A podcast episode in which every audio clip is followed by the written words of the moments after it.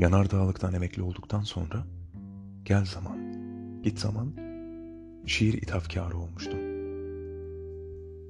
Zamana emir verdim.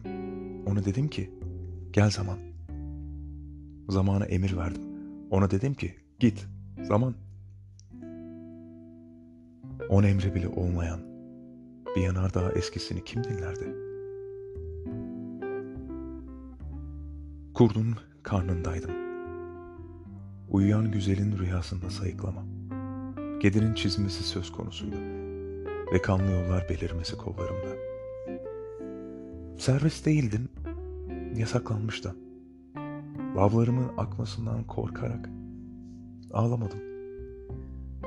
Yüzümde oluşacak haritayı silmezdim bir daha. Herkes bir daha derdi. Bir daha ağla. Bis yap derlerdi. El çırp çırparlardı. Tempo tutarlardı. Ağla, ağla, ağla. Ağlamadım. Ağlamayan kadına teşvik fonundan kredi vermiyorlardı bile. Bol zamanlı yağlı katmerler bile ısırmışlığı yoktu. Kalemi ağzını sıkıştırıp şöyle kıçını sallamışlığı, sonra çok üzülmüşçesine tuvalette ağlamışlığı, kırmızı maşrapa suratlarından sızan suyu ağlamak sanarak kutsamışlığı bile yoktu. Bu sadece bir bardak biradır. Hayır, o biradır. Hayır, sadece bir bardak biradır. Hayır, o biradır. İnadın meyhanesine müdavimdi. Ne var? Derdi yağır olmuş. Peşkiriyle inat. Ne var? Çok kurulanmış elleri çatlak. Çatlakların arasında, çatlakların arasında ne var? Yer fıstığı yerine gül fıstığı yer.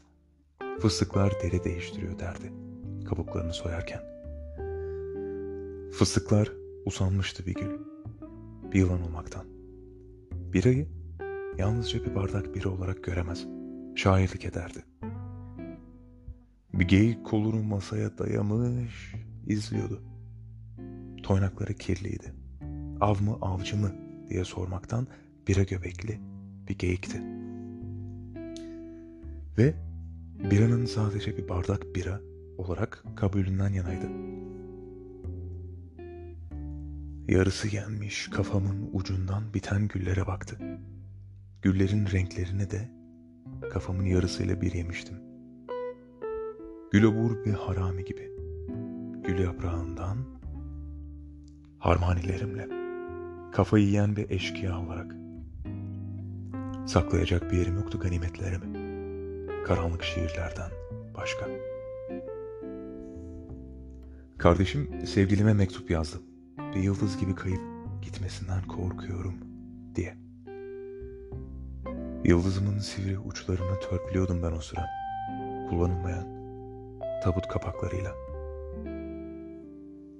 Asaletimin pankartını taşırken yakalandığımda arsızca sırıttım. Yarısı yenmiş aklımdan biten gülleri koparıp onlara attım. Onlar şiir, şiir diye koşup kapıştılar. Bence şiir değillerdi bile. Benim bir şiirim hiç olmamıştı. Onlar güldüler bir kere. Güldüler. Bin kere güldüler. Kocam kardeşime mektup yazdı. Bence yapacak diye. Ne yapacağım diyordum. Ne yapacağım diyerek, durmadan bunu söyleyerek. Günahlarımı çıkarıp Ceplerimi ters yüz etmiştim çoktan. Dil çıkaran bir cesetmiş diyerek sanki hayat. Kendime karşı büyük taarruzun son gününde güneşten bir ışın kılıcı koparıp savaştım. Benim diyerek, kılıcım zannederek. Yarısı yenmiş aklımın kalan yarısı çileden çıkmış. Habire tekkeye odun taşıyordu. Ölür şimdi diyerek.